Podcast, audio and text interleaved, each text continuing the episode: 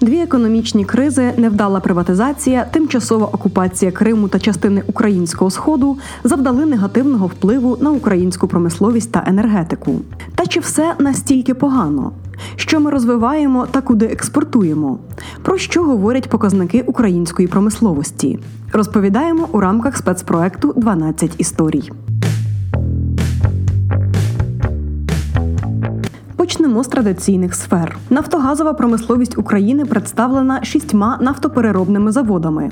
Вони мають загальну потужність у п'ятдесят один - п'ятдесят чотири мільйони тонн нафти для переробки протягом року. Провідним підприємством паливно-енергетичного комплексу є Національна акціонерна компанія «Нафтогаз України». Тут виробляють одну десяту ВВП України та забезпечують п'ять відсотків надходжень до державного бюджету.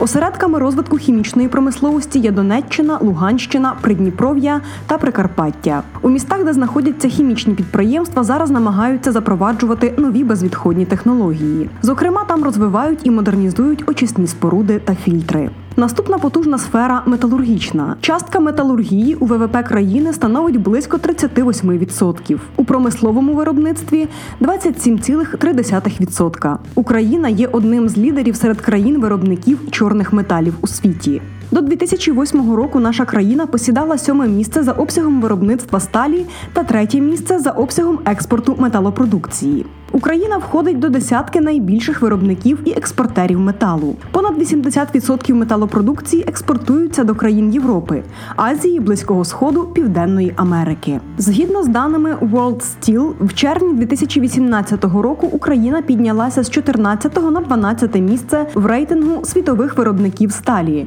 випередивши Тайвань і Мексику. Експорт металургійної продукції за перше півріччя дві тисячі вісімнадцятого року склав п'ять мільярдів доларів. Українська гордість у машинобудуванні орієнтована на небо та космічні простори. Наші технологічні розробки використовує без перебільшення вся планета. Провідним центром є Конструкторське бюро «Південне» та виробниче об'єднання «Південний машинобудівний завод». Саме тут сконструйовано понад чотириста штучних супутників Землі. Також тут створюють та серійно виробляють ракети-носії, космічні апарати, системи управління, орієнтації та траєкторних вимірювань. Окрім важкої та гірничої промисловості, розвивається й сектор легкого виробництва. Після кризи дві тисячі чотирнадцятого року зріс інтерес до українських брендів. З одного боку через нижчу вартість, аніж у розрекламованих закордонних виробників, з іншого через суттєве зростання якості українського продукту.